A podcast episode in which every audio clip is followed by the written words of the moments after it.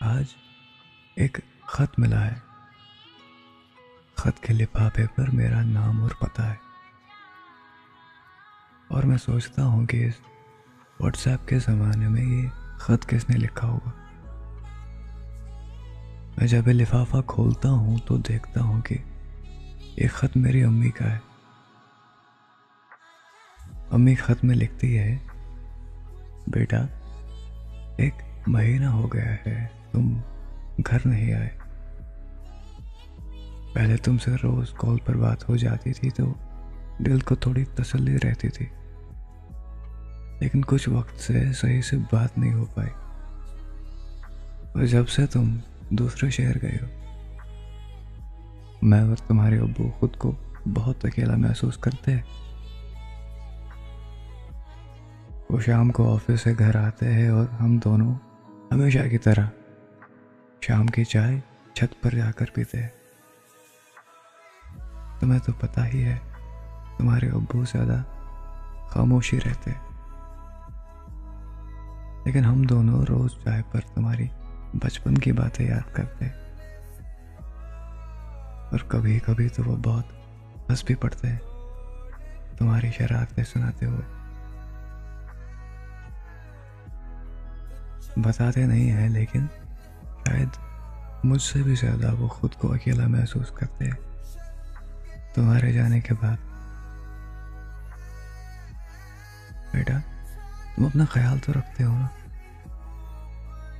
Time سے کھانا کھاتے ہو؟ اگر ہو سکے نا تو اس ہفتے گھر آ جانا۔ بہت یاد کرتے ہیں ہم دونوں تمہیں۔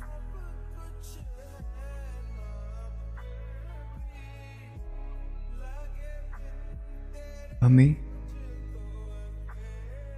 کچھ دن پہلے ہی نوکری تبدیل کی ہے۔ اب نئی جگہ نوکری کرنے جاتا ہوں۔ یہاں نئے لوگ ہیں اور نیا کام ہے تو اکثر گھر بھی دیر سے جاتا ہوں رات کو۔ کچھ وقت لگے گا، روٹین کو نارمل ہونے میں شاید۔ امی، آپ کو پتا ہے صبح آفس جانے سے پہلے جب میں اپنے لیے ناشتہ بناتا ہوں تو آپ کی بہت یاد آتی اور جب پورے دن کے بعد آفس سے گھر کے لیے نکلتا ہوں تو ابو کا خیال آتا ہے۔ کبھی کبھی بہت اکیلا محسوس کرتا ہوں۔ دل کرتا ہے کہ بس سب چھوڑ کر گھر واپس آ جاؤں، لیکن کتنی عجیب بات ہے نا امی۔ مرد کو اپنوں کے ساتھ رہنے کے لیے اپنوں سے ہی دور جانا پڑتا ہے۔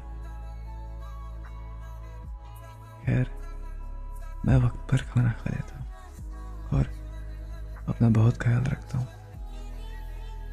میں اس ہفتے گھر آنے کی پوری کوشش کروں۔ آپ اپنا اور ابو کا بہت خیال رکھیے۔ اللہ حافظ۔